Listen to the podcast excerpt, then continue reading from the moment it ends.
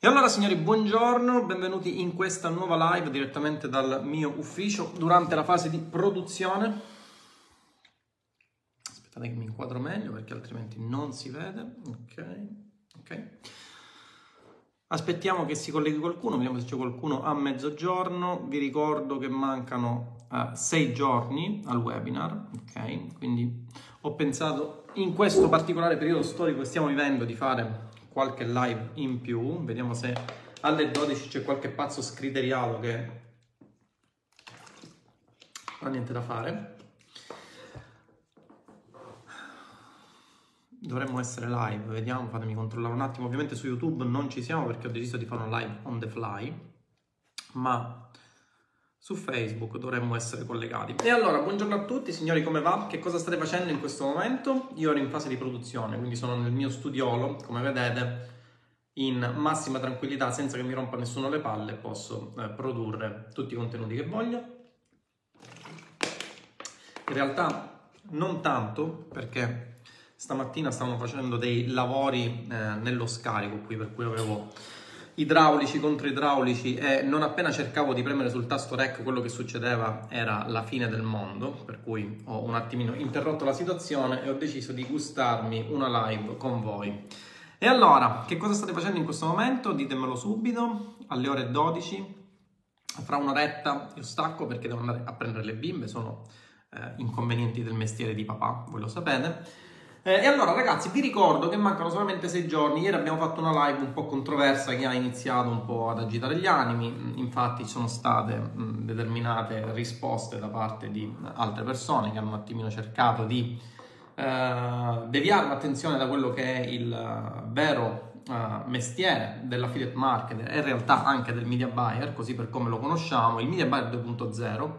Qualcuno in privato mi ha chiesto anche quale fosse la differenza tra il classico lavoro di media buyer e il lavoro di media buyer 2.0. in realtà ne ho già parlato, se andate all'interno del canale YouTube c'è un video di circa 30-25 minuti in cui si parla di media buyer e media buyer 2.0 sul serio, non cazzeggiando, no? E si descrivono quelle che sono le attività che svolge un media buyer, le attività che svolge il media buyer 2.0, essenzialmente chi è il media buyer? Il media buyer è una persona che, almeno la vecchia concezione di media buying, era la persona che era addetta ad acquistare spazi pubblicitari per le aziende. La nuova figura, quella che io ho chiamato media buyer 2.0, è una figura di un marketer un po' più completa che non solo è addetta all'acquisto di spazi pubblicitari, quindi volgarmente detto, diciamo così, alla realizzazione di campagne di marketing, ma anche e soprattutto a pianificare la strategia di funnel che è finalizzata a garantire conversioni. Ovviamente conversioni che possono essere leads nel caso in cui l'azienda voglia il lead o conversioni di tipo acquisto, ok? Oggi vi vorrei parlare in particolar modo dei media buyer ad amanera, che è un nomignolo siculo per evidenziare il fatto che il media buyer tendenzialmente ad amanera pensa di sapere le cose ma in realtà non sa un cazzo e poi inguaia lui e l'azienda con la quale interagisce. E vi vorrei parlare anche di come il media buyer viene pagato, perché è un argomento che mi avevano chiesto in molti che non avevano capito benissimo, ok?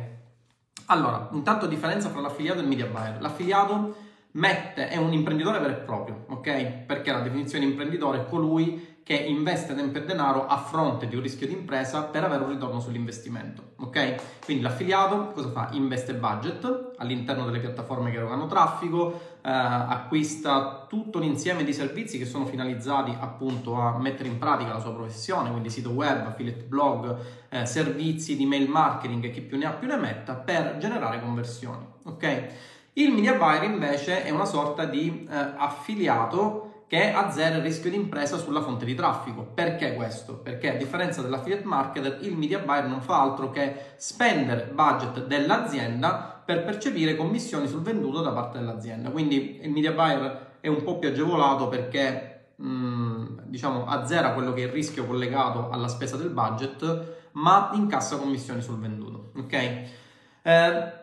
Per quanto riguarda le commissioni, ci sono diverse tipologie di commissioni, quindi il media buyer può farsi pagare in diversi modi. Ad esempio, nel caso in cui l'azienda sia un'azienda che sia totalmente dedita alla generazione di lead profilati, per poi magari mandarli a dei consulenti telefonici che chiudono con pacchetti di vario tipo, o perché magari poi chiude i lead attraverso altre sequenze di funneling, il media buyer tendenzialmente è delegato, il 2.0 ovviamente, non il classico media buyer, è delegato alla realizzazione del funnel di conversione che ha lo scopo di portare lead profilati all'interno del funnel di conversione, ok? Quindi realizza le opt-in page, realizza le thank you page, realizza tutte le sequenze di nurturing che sono finalizzate a convertire quelli che sono i potenziali clienti in clienti effettivi. Nel caso in cui voi abbiate ad esempio un rapporto con un'azienda e questa azienda vi paga per generare dei lead, avete due possibilità di pagamento. Ok, ora mi rivolgo alle persone che vogliono fare media buying. La prima possibilità è quella di farvi pagare per lead. Questo significa che è più vantaggioso per voi, ora vi spiego perché, è più svantaggioso per l'azienda. Quindi vi dicevo, la prima possibilità è quella di farvi pagare per lead. Che significa farsi pagare per lead? Significa che indifferentemente, cioè a voi non ve ne frega nulla del fatto se poi il lead viene chiuso o meno, quindi diventa un cliente, voi vi fate pagare, ok? Questo cosa presuppone? Presuppone che il media buyer abbia già una certa contezza di quello che è il costo per lead all'interno della nicchia in cui sta operando. Vi faccio un classico esempio. Se io dovessi fare il media buyer per un'azienda che magari produce o fa consulenze in ambito alimentare, dimagrante, integratore, tutte queste cose qui,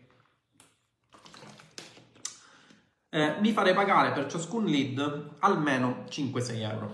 Perché 5-6 euro? Perché se voi avete iniziato a fare un po' di esperienza in quello che è l'ambito della generazione di contatti, ad esempio nell'ambito di dimagrimento, cura del corpo, eccetera, eccetera, vedrete che il costo per lead medio in Italia si aggira tra i 30 centesimi e i 60 centesimi, ok? 30 centesimi, 60 centesimi significa che se io per ogni lead che porta l'azienda spendo 60 centesimi, ma in realtà incasso 6 euro, capirete bene che è un ritorno sull'investimento che è abnorme, ok? Il problema qual è? Il problema è che il metodo, cioè la forma di pagamento, è vantaggiosa per me media buyer, è svantaggiosa invece per l'azienda. Perché? Perché io porto lead, poi la fase di close dipende dall'azienda, quindi io posso portare 200-300 leads. Se io porto 100 leads io mi faccio pagare subito 600 euro, ok? Ma poi questi 100 euro non è garantito che costituiscano un ritorno sull'investimento sicuro per l'azienda, perché poi l'azienda li deve chiudere. Ora, questo dipende in gran parte dalla struttura che ha l'azienda, nel senso che io da media buyer porto i lead, se poi al call center risponde il cugino dello zio del detentore dell'azienda, non sono fatti miei, ok? Da questo punto di vista vi dicevo che è meno rischioso per il media buyer, perché il media buyer si fa pagare semplicemente per portare lead più o meno profilati all'interno del funnel aziendale e poi l'azienda li chiude. Per l'azienda è più svantaggioso perché dipende dalla struttura di close che ha all'interno dei vari reparti dell'azienda stessa, ok? Se invece il media buyer decide di farsi pagare per ogni close, che è una cosa che consiglio in due casi, anzi ci devono essere due presupposti affinché il media buyer si faccia pagare per ogni singola vendita chiusa. Uno, deve avere contezza assoluta di quello che è il meccanismo di close dell'azienda. Cioè significa che se io voglio lavorare per un'azienda come media buyer e quell'azienda tramite delle trattative più o meno complicate riusciamo a trovare una partnership per cui io da media buyer vengo pagato ad esempio il 30% di ogni singola vendita, compresa eventuale upsell o cross-sell, quello che succede è che io da media buyer, prima di stabilire un contratto di questo tipo, perché a discapito di quanto vi dicono ragazzi, le cose non è che sono sempre così semplici, cioè nel momento in cui andate a lavorare con un'azienda, l'azienda vi fa firmare delle NDA, vi fa firmare dei contratti che vi stringono, soprattutto per quanto riguarda le NDA, le polizie di non divulgazione, che sono un qualcosa che ad esempio la mia azienda fa firmare sempre ai media buyer che andiamo a prendere, o ad esempio ai venditori telefonici che andiamo a prendere, proprio perché c'è un certo know-how aziendale che ovviamente non vogliamo che si divulghi a terzi, ok? Quindi nel momento in cui decidete di farvi pagare in questo modo, sono due i presupposti che dovete tenere in considerazione. Il primo presupposto è quello di avere assoluta contezza di quello che è il meccanismo di close. Vedete, nel frattempo stanno iniziando nuovamente a martellare. Ok. è avere contezza di quello che è il meccanismo di close dell'azienda. Che significa? Significa che se io decido di farmi pagare per ogni singolo lead che l'azienda chiude e non per ogni singolo lead che io devo debitare in porto, devo capire se il meccanismo di chiusura è efficace oppure no, quindi devo avere anche un certo know-how in termini di, diciamo, di esperienza circa la fase di chiusura tramite vendita telefonica o comunque tramite altre fasi che poi l'azienda intraprende. Questo perché? Perché corre il rischio di prendere delle cantonate pazzesche. Ci sono ad esempio delle aziende che vi dicono, scusate ma sono in fase di idratazione mattutina, che vi dicono guarda io ho dei pacchetti da 2.000-3.000 euro, tu portami dei lead qualificati, io ti riconosco 1.500 euro per ogni lead dell'azienda, ok? Questo può essere buono, nel senso che avete una revenue alta, ma questo può essere anche uno svantaggio perché alla fine se la fase di close up è pessima, nel senso che ad esempio l'azienda ha una fase di close dedicata a call center, no? Che si interfacciano direttamente col lead e lo chiudono, e a quel punto il problema dipende dal call center. Io posso portare il lead più profilato, migliore del mondo, ma se poi l'azienda non lo chiude io non percepisco niente. È anche vero che da media buyer non spendo niente perché i soldi li mette l'azienda, ma alla fine sappiamo benissimo che in ambito imprenditoriale sono due gli elementi che contraddistinguono le variabili, diciamo, secondo cui l'imprenditore del successo, che sono il tempo e il denaro che va a investire. Quindi è vero che io non spendo del denaro perché sto facendo da media buyer per quell'azienda, però corre il rischio di spendere tempo inutilmente e soprattutto corre il rischio di bruciarmi la reputazione, perché all'interno dell'azienda c'è un qualcosa che non va, che è la fase di close dell'azienda stessa. All'esterno non si sa e quindi io media buyer passo per il media buyer che non ha saputo portare lead profilati, ok? Quindi perdo tempo e perdo posizionamento come media buyer. Tra l'altro, ora leggiamo anche le vostre domande. Come media buyer devo assolutamente, dico è perentorio ragazzi, cioè non è un suggerimento, devo assolutamente avere contezza di quelli che sono i numeri e di quelle che sono le dinamiche con le quali mi vado ad approcciare. E qui nasce la cosiddetta figura del media buyer ad manera. Che cos'è il media buyer ad manera? Il media buyer ad manera è la classica figura del media buyer che è convinto di non dover padroneggiare quelli che sono i numeri, perché alla fine l'azienda non vuole strategie, vuole numeri. Quindi voi potete applicare la migliore strategia del mondo, ma se non portate numeri l'azienda se ne fotte e vi tira un calcio in culo, no? Il media buyer ad manera è la classica figura del media buyer che è convinto di sapere qualsiasi cosa perché è imbibito di informazioni strategiche, è imbibito di informazioni tecniche, ok? È convinto di conoscere le migliori strategie di questo mondo e poi quello che succede è che avvia una campagna di advertising con le aziende perché lui è un media buyer strategico, no?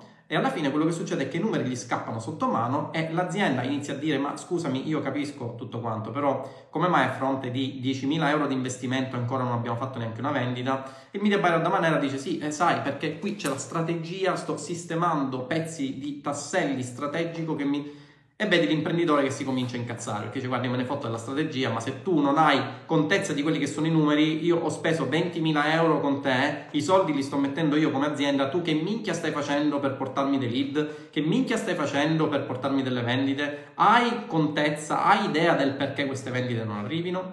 E allora il media buyer ad manera inizia a dire ma sai la strategia che sto applicando nel lungo periodo tramite queste sincronizzazioni strategiche.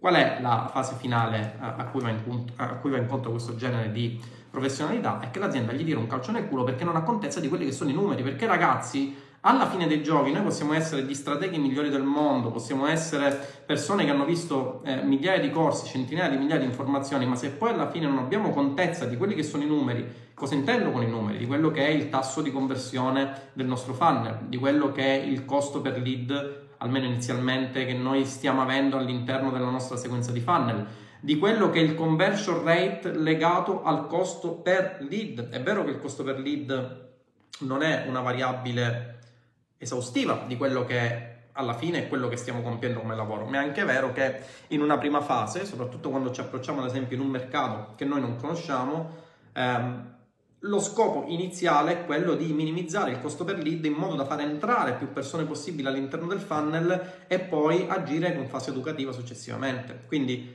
vorrei vedervi a dire sì, guarda io ho un costo per lead di 300 euro, non conosco la nicchia di mercato, ma per me 300 euro come costo per lead va benissimo perché 300 euro già significa che il lead è qualificato. Poi quello che succede è che l'azienda ottiene decine di lead a 300 euro, spende migliaia di euro e poi non ne converte neanche uno. Capirete bene che c'è qualcosa all'interno del meccanismo che non funziona. Ora rispondo anche alle vostre domande, ragazzi, perché sto vedendo nel frattempo state facendo qualche domanda. Sullo smartphone non le leggo, vedo solamente Marco che entra ed esce in continuazione. Ok, quindi avere contezza di quella che è la strategia va di pari passo con l'avere contezza di quelli che sono i numeri, perché alla fine, ragazzi, all'azienda della strategia non gliene fotte una beneamata cippa. All'azienda gli interessa che voi diate in pasto numeri al meccanismo che create e forniate in output dei numeri. Strategia, se siete scacchisti, se siete liberi pensatori, se siete degli strateghi, non gliene fotte niente. All'azienda interessa capire quanto il media buyer ha speso, quanto l'azienda ha incassato e capire solo una cosa: se il ritorno sull'investimento è positivo. Tutto il resto all'azienda non gliene frega assolutamente nulla. Ora, immaginatevi voi, per esempio, la faccenda di iOS 14, perché vedo, anzi aspettate che metto in full screen.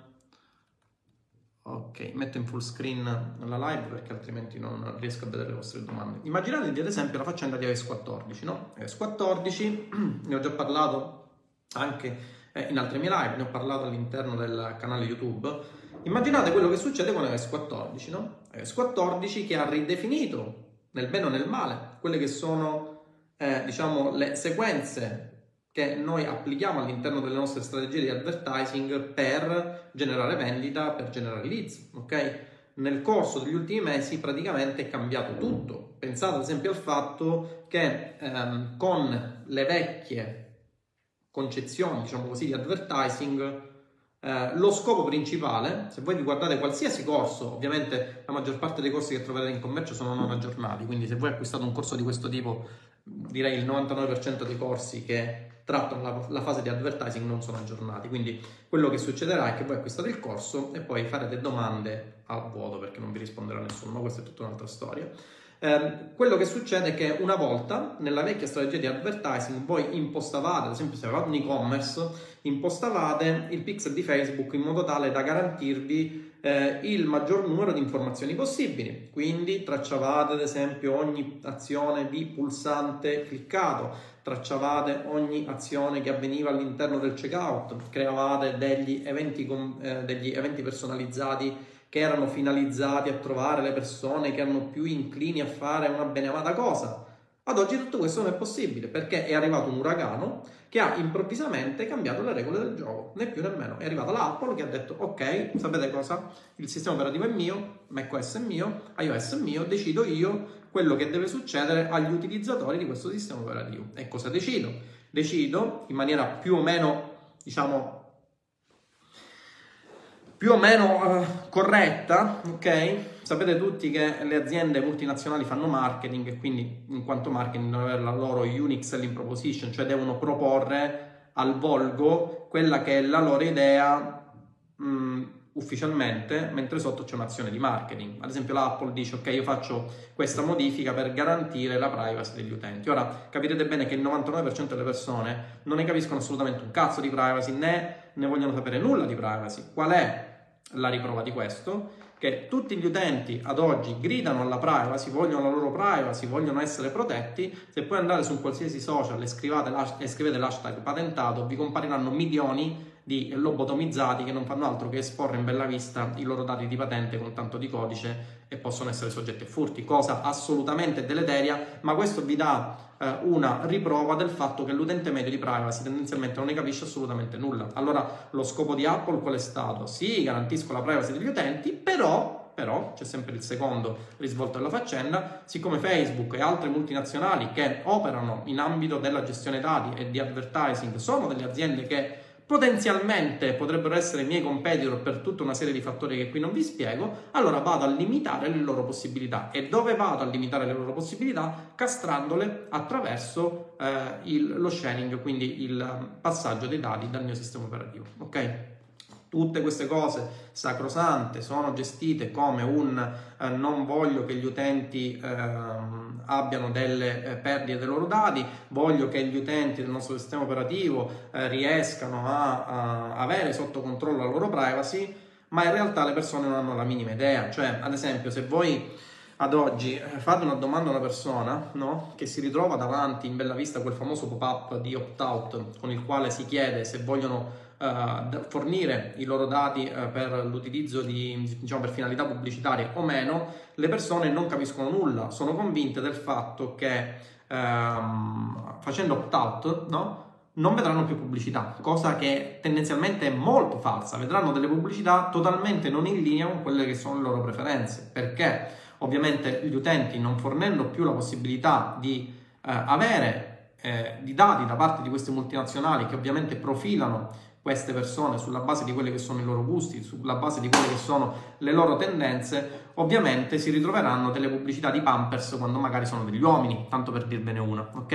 E questo è un grosso problema. Capirete bene che non tenere in considerazione tutti questi fattori, non avere un aggiornamento continuo e costante circa quelle che sono queste problematiche, farà sì che una persona che si addentri nel mondo dell'advertising tendenzialmente si riempirà la bocca con paroloni del tipo strategia o io so questo, io so quello, salvo poi ricevere un calcio in culo da parte delle aziende, ok? Le strategie di advertising, ragazzi, sono cambiate, quindi è obbligatorio restare sempre al passo coi tempi, soprattutto con gli ultimi avvenimenti che vi ho elencato. Capirete bene che c'è in atto una rivoluzione, ma questa rivoluzione non è solamente una rivoluzione che tocca Facebook, è una rivoluzione che tocca un po' tutti i media che erogano traffico. La stessa cosa sta, ad esempio, sta accadendo con Google. Google, se vedete, sta un attimino agendo un po' più in sordina. Perché sta agendo un po' più in sordina? Perché tendenzialmente Google sta modificando quello che è il suo cookie per renderlo compliant a quelle che sono le policy di Facebook, quelle che sono le policy, scusami, di Apple. Facebook invece ha deciso di modificare un attimino quello che è il suo sistema di tracciamento attraverso gli aggregated event measurements, cioè insieme di misurazioni di eventi aggregati che fanno sì che ora non si possa più, un po' come accadeva un tempo, misurare qualsiasi cosa all'interno del vostro sito web, ma il tutto è definito a un numero massimo di 8 eventi di conversione, superati i quali non c'è tracciamento. E di questa cosa se ne stanno rendendo conto parecchie persone che avevano corsi di punta su affiliate online e che dir si voglia, che poi sono rivisti stamattina o ieri bloccate le loro inserzioni a causa di blocchi sul dominio, a causa di blocchi sul pixel, a causa di blocchi su assenza di conversioni aggregate al loro dominio, ok? Perché questo? Perché non avevano le informazioni giuste, informazioni aggiornate dal punto di vista tecnico che permettesse loro di applicare una strategia di fondo, ok? Quindi questa è la verità. La strategia senza tecnica è assolutamente zero, così come la tecnica senza strategia è solamente il numero fino a se stesso, ok? Quindi, dopo avervi rivelato il media buyer da maniera, leggiamo qualche vostra domanda, se ne avete una, soprattutto sulle tematiche di iOS 14, in questo momento stanno venendo un po' col fiato sospeso le persone, quindi sarà un aggiornamento su questi ROIBook. L'aggiornamento, Rosario, già esiste ed è stato fornito 7 giorni dopo la modifica da parte di Apple del sistema operativo. Se vai su Athena Platform, nella sezione di ROIBook, ci sono già nella parte superiore del corso, ci sono già la lista di tutte le lezioni che sono state aggiornate, ok? Puoi utilizzare quelle e puoi tranquillamente fare advertising, ok? Vediamo un po'. Buongiorno boss, ciao Ferdinando. iOS 14, dice Marco, con gli eventi e la verifica del dominio si eliminano i problemi relativi all'aggiornamento? Assolutamente no, ragazzi, assolutamente no. Perché? Perché questo è un modo, allora, la verifica del dominio e soprattutto la misurazione degli eventi aggregati sono un modo per essere, diciamo, conformi a quelle che sono le nuove policy in materia di tracciamento da parte di iOS. Se voi vi andate a guardare quelle che sono le politiche di privacy adottate da Apple, c'è praticamente una lista di politiche di riservatezza nella sezione developer.apple.com. Vedrete che nel momento in cui l'utente fa opt-out, cioè sceglie di non mostrare i suoi dati identificativi, i dati identificativi su iOS si hanno attraverso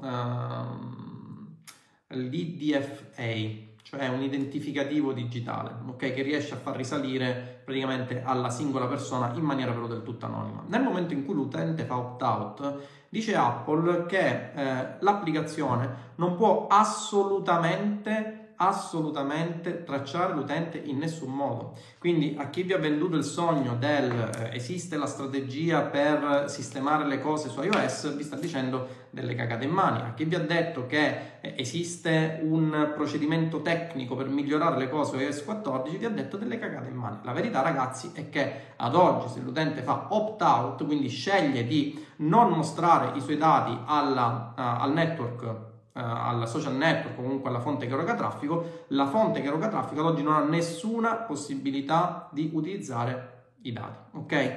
Come si porrà rimedio? Ad esempio, come vi dicevo, Google sta ponendo rimedio un po' sotto traccia. Non so se vedete, Facebook ha fatto un po' di scalpore da questo punto di vista, c'è stato un aggiornamento massiccio di quello che è stato la sua piattaforma di gestione inserzioni, quindi misurazioni di eventi aggregati, verifica del dominio, anche Conversion API, che in realtà, ragazzi, anche alcuni mi hanno fatto questa domanda: Conversion API serve nel momento in cui l'utente fa opt-out? Assolutamente no, perché nel momento in cui l'utente fa opt-out non è possibile, dice Apple, inviare in alcun modo i dati. Quindi, siccome Conversion API è un modo per inviare i dati tramite server e non più tramite browser, questi dati non possono essere passati, o perlomeno non possono essere passati senza che Facebook violi le policy di Apple, e quindi rischi il blocco dell'applicazione da parte dell'App Store. Questa è la verità. Quindi Conversion API non sono assolutamente una soluzione, ok? Cosa vi stavo dicendo? Vi stavo dicendo che questa è una problematica comune a tutti, quindi è comune a Facebook, è comune a Google. Google si sta aggiornando un po' più in sordina, rendendo compliant praticamente il loro cookie, perché lavorano attraverso cookie. Facebook sta cercando di metterci una pezza con Conversion API che, ripeto, non sono una risposta ai problemi di tracciamento su iOS 14, ok? Non sono assolutamente una risposta, perché ad oggi non esiste una risposta. Altre fonti di traffico, molti dicevano, ho sentito, ragazzi, cagate di tutti i tipi, il native ora spopolerà. Ma perché, ragazzi, il native come funziona?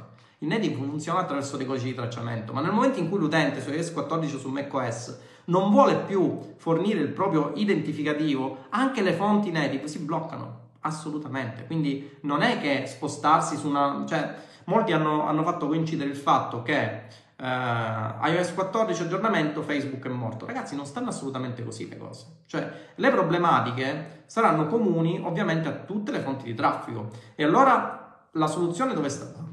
La soluzione dove sta? La soluzione starà nell'avere un aggiornamento continuo e una formazione continua che possa risolvere i problemi. Sicuramente non semplice strategia, perché alla fine farete la figura del media buyer ad amanera, quello che alla fine riceve il calcio nel culo dall'azienda per avergli speso migliaia di euro senza capire un cazzo di quello che stava succedendo, avendo numeri totalmente fuori controllo, però ovviamente era strategico, quindi dei numeri si disinteressava e poi lo fa interessare l'azienda, ok?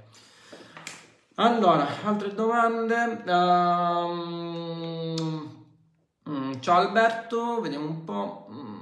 Ora, ragazzi, nel frattempo ho fatto la live per cercare di staccare un attimino, perché stavo registrando delle lezioni, non vi dico su che cosa, fanno parte di ulteriori bombe che riverseremo nel 2021.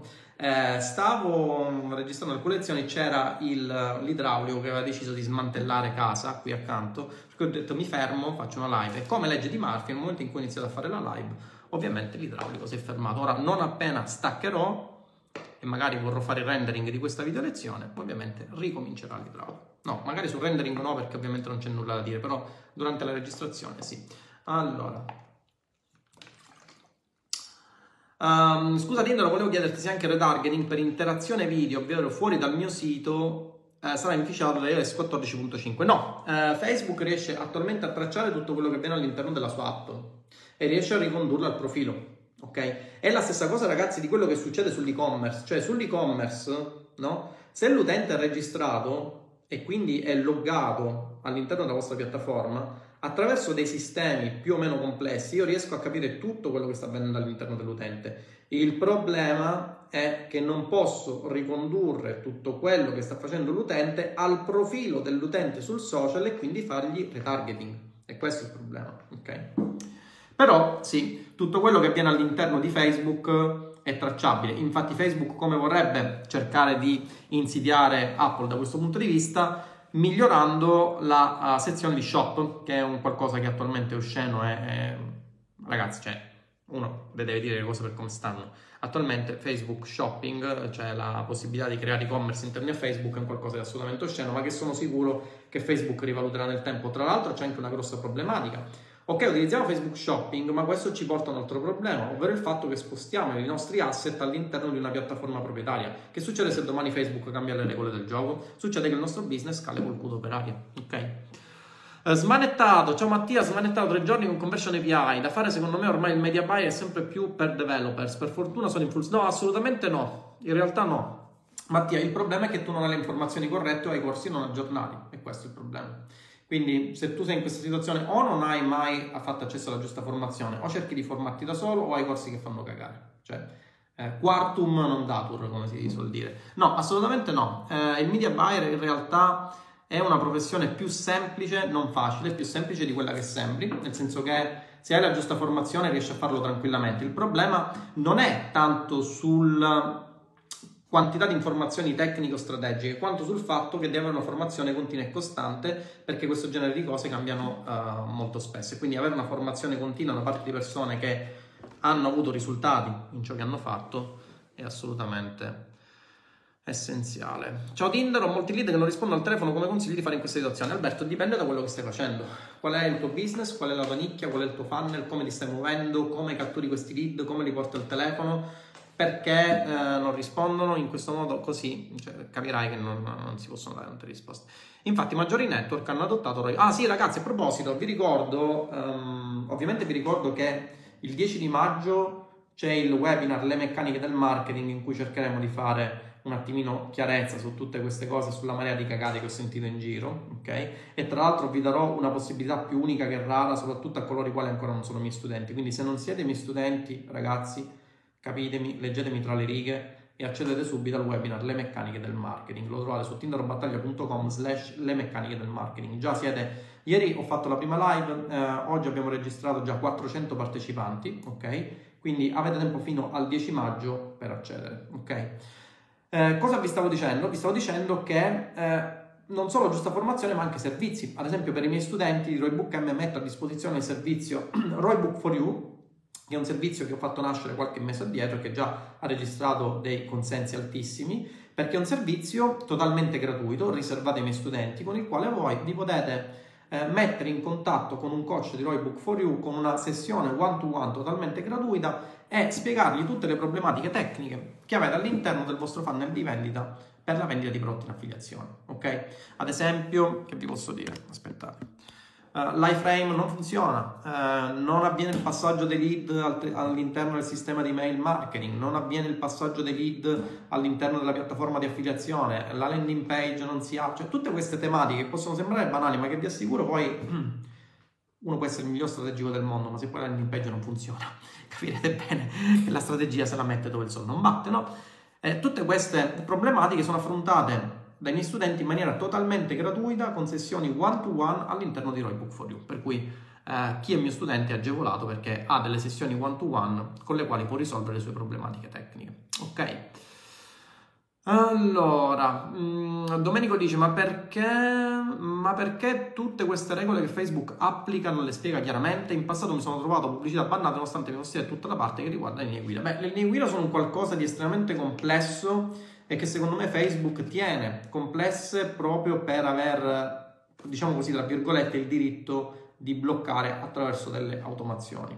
Però c'è anche da dire che la maggior parte degli inserzionisti, quando gli si dice di leggersi le policy, tutto quello che fa è caricare la pagina e chiuderla senza leggere nulla. E quindi poi si ritrovano bannati e si ritrovano in un circolo di ban che non finiscono mai, perché non hanno la giusta formazione, non hanno mai deciso di aderire alla giusta formazione, si sono decisi che per avere giusta formazione basti leggere i Facebook Blueprint, che sono come la guida di istruzioni, salvo poi ritrovarsi bloccati e non capire più quello che cazzo succede, ok? Allora... Ma scusa, inviamo lato server IP e dati della persona, Apple come fa a bloccarli? Assolutamente, non è Apple che li blocca, Mattia, vedi tu? Non hai avuto le giuste informazioni. Non è Apple che li blocca, è Facebook che è obbligato a bloccarli. Perché se tu attraverso l'applicazione di Facebook clicchi, hai fatto opt-out, clicchi e arrivi su un sito, no? Hai anche ad block, quindi il pixel non scatta, e tramite Conversion API va a inviare i dati a Facebook, è Facebook che li blocca in automatico, perché se Facebook non li blocca, Apple lo viene a sapere e gli banna l'applicazione, più nemmeno. Ragazzi, è sempre qui il problema, vi hanno dato delle informazioni totalmente sbagliate oppure vi hanno dato delle informazioni non aggiornate, e questo è il problema, ok? O vi hanno dato dei corsi che non sono aggiornati. Se 100 utenti Apple acquistano, io vedrò 100 vendite, ma non potrò fare il lookalike, giusto? Sbagliato, Marco. Anche qui ti hanno dato informazioni sbagliate. Se 100 utenti Apple acquistano, tu potresti anche vedere 100 vendite e avresti anche avere 100 persone all'interno del tuo pubblico. Se 100 utenti Apple con iOS 14.5 che hanno scelto di fare opt-out, quindi che hanno scelto di fare opt-out, acquistano da te, non avrai le 100 vendite segnate. Potrai utilizzare tutti i metodi di questo mondo, ma non avrai 100 vendite segnate e non potrai farti il lookalike perché non hai un pubblico di 100 persone. Just simple, ok? Grande Otta, mai supportato la Apple, ma so che sei un fan, hai cambiato idea, ma ti dirò, guarda, ti rispondo con questo. No, non lo sai che cos'è, te lo faccio vedere, ragazzi. Queste sono le Apple AirTag, mi sono arrivate l'altro ieri. Ne ho comprato il package da 4. No, ragazzi, la realtà è che se non fosse stata Apple a fare una cosa del genere sarebbe stato un antagonista di Facebook a fare una cosa del genere, assolutamente. Ragazzi, non si tratta di Apple. Apple ha ovviamente innescato la miccia, ma il problema è che stiamo assistendo a uno scontro tra multinazionali enormi che secondo me in realtà non viene regolato dalle giurisdizioni europee e mondiali. E questa è la verità. Povero Drago, deve mangiare pure lui. Assolutamente sì. Vediamo se ci sono altre domande. Aspettate che mi sposto, altrimenti non riesco a leggerle. Non vedo l'ora di avere la possibilità di acquistare ROIBook e a me mettermi al massimo. Assolutamente, Francesco. Tra l'altro ho anche realizzato un gruppo mio, personale, in cui seguo gli studenti uno per uno. C'è anche il team del gruppo Upgrade che segue gli studenti uno per uno. Ovviamente vi do tutti gli eventuali aggiornamenti li do all'interno del gruppo e poi il corso viene aggiornato. Ragazzi, il corso viene aggiornato per quanto riguarda tutto quello che è contenuto all'interno del corso. Ovviamente non inserisco ulteriori contenuti perché ulteriori contenuti ovviamente mi occupano tempo e denaro e quindi sono da monetizzare. Prof, come si può entrare a fare media buyer visto che sono poche aziende già strutturate a gestire questo tipo di figure e un po' che cercarlo? Allora, registrate al webinar le meccaniche del marketing, perché si parlerà anche di questo. Ieri, ad esempio, ho avuto una call con un'azienda multinazionale che fattura svariati miliardi di euro, ok? Che si è rivolta a me per avere media buyer, perché mi riconosce come una persona abbastanza nota in questo ambito e quindi stiamo un attimino cercando di capire quali siano le strategie migliori per far accedere i miei studenti all'interno dell'azienda. Ovviamente non farò accedere qualsiasi tipologia di studente, ma solamente studenti che hanno deciso di seguire un determinato percorso, che l'hanno portato a termine, che lo hanno applicato, che sono sporcati le mani, che hanno iniziato ad avere risultati. Però vi devo confessare che giornalmente ci sono tantissime aziende che si rivolgono alla mia azienda per avere media buyer, quindi anche da questo punto di vista a breve dovreste avere delle risposte in tal senso, ok? Ragazzi, Indro è il miglior formatore strategico e tecnico in Italia, niente da dire, l'unico che aggiorna le informazioni. Assolutamente. Ma se Apple banna l'app di Facebook, Apple non rischia di perdere una buona parte della clientela? Assolutamente sì. Ma ragazzi, questa situazione sta giocando sul filo del rasoio, su un'eterna lotta tra multinazionali. È un po' come quando si gioca a poker, no? A poker c'è il bluff, per cui io punto tutto, senza magari avere nulla, basandomi sul fatto che poi la persona, la multinazionale che mi sta accanto si spaventa e fa la sua mossa, ok? È ovvio che nel momento in cui Apple elimina Facebook potrebbe in realtà perdere una buona parte della clientela. Ragazzi, non so se vi ricordate che all'inizio l'applicazione di YouTube su iOS non esisteva perché Google aveva deciso di intralciare la mela non realizzando l'applicazione di YouTube. Cosa è successo? Che Apple inizialmente aveva la sua applicazione che si era creata e che gestiva per i fatti suoi. In un tempo successivo poi Google ha intravisto la possibilità di fare business con iOS e quindi ha creato la sua applicazione, ma nulla ci vieta di pensare che ad esempio Apple potrebbe fare la stessa cosa con Facebook, quindi di bloccare l'applicazione nativa e magari di crearsi una sua applicazione. Non so se questo sia possibile, non so se esistano delle chiamate API per creare un'applicazione simile a Facebook, ma nulla ci vieta di pensare che potrebbe succedere una cosa del genere o che comunque Apple potrebbe dare la possibilità agli utenti di visualizzare la loro newsfeed attraverso Safari, per esempio crearsi una web app, non per forza un'applicazione fisica. Però ragazzi, la situazione è questa, quindi chi vi dice che si superano le cose con uno schiocco di dita solamente alla yeah yeah, vi sta solamente dicendo delle cagate pazzesche, ok? Bene, 12:10, direi che la conversazione è stata davvero simpatica, è stata davvero proficua. Vi ricordo che vi aspetto al webinar tinderobattaglia.com/le meccaniche del marketing, che si darà giorno 10 maggio alle ore 21. In esso vi spiegherò alcune cosette anche su questa cosa e poi vi darò la possibilità di aderire alla formazione migliore e più aggiornata attualmente esistente nel panorama dell'affiliate e dell'online marketing. Quindi vi aspetto giorno 10 maggio, registratevi subito, la registrazione è gratuita, dopodiché chiuderemo le registrazioni e vi ricordo che il webinar, ragazzi, non avrà replay, così come è successo per gli altri miei webinar, quindi non chiedete per favore poi ai consulenti telefonici di avere il webinar in replay, perché non ve lo possono dare, perché sono impossibilità di darlo. Quindi ci vediamo il 10 maggio alle ore 21. Signori, è stato bellissimo, ringrazio anche l'idraulico che mi ha permesso di fare questa live, ci vediamo prossimamente.